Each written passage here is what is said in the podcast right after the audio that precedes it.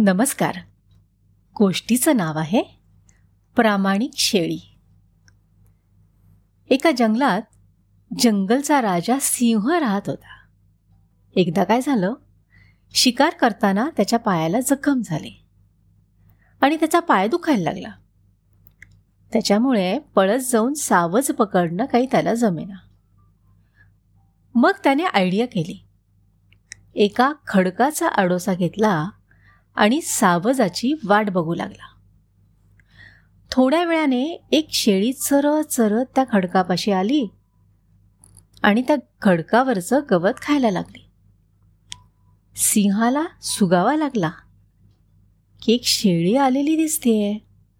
मग त्याने हळूहळू सरकत सरकत जाऊन शेळीचा पाय पकडला.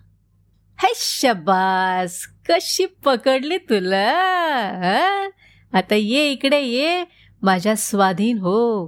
मी तुझा मस्त फडशा पाडतो. शेळीच्या डोळ्यात पाणी आलं. समोर सिंहाला बघून घाबरून आपलं मरण दिसल्यावर ती म्हणाली सिंहराज मला मरण्याची भीती नाही हो. पण माझं लाडकं कोकरू आहे ना माझी वाट बघतंय हो घरी. त्याला मी शेवटचं एकदा बघते. फक्त दूध पाचते त्याला अंजारून गोंजारून मी लगेच येते बघ तुझ्यासाठी. परत येते. शेळीच्या डोळ्यात पाणी बघून सिंहाला दया आली. खरं तर तिला सोडायचं नव्हतं त्याला पण तरीही तो म्हणाला ठीक आहे. खरंच तू परत येशील ना?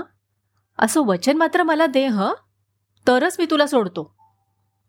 शेळीने पायाने त्याला वचन दिलं आणि सिंहाने मोठ्या विश्वासाने तिला सोडलं.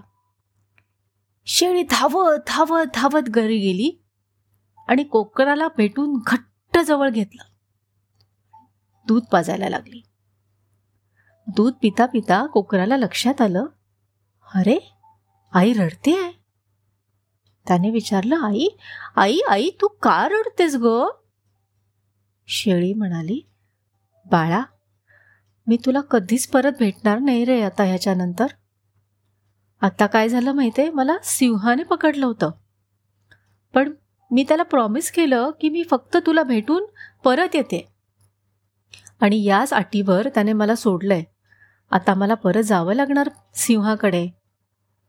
कोकरू पण रडायला लागलं. आय तू जाऊ नको ना.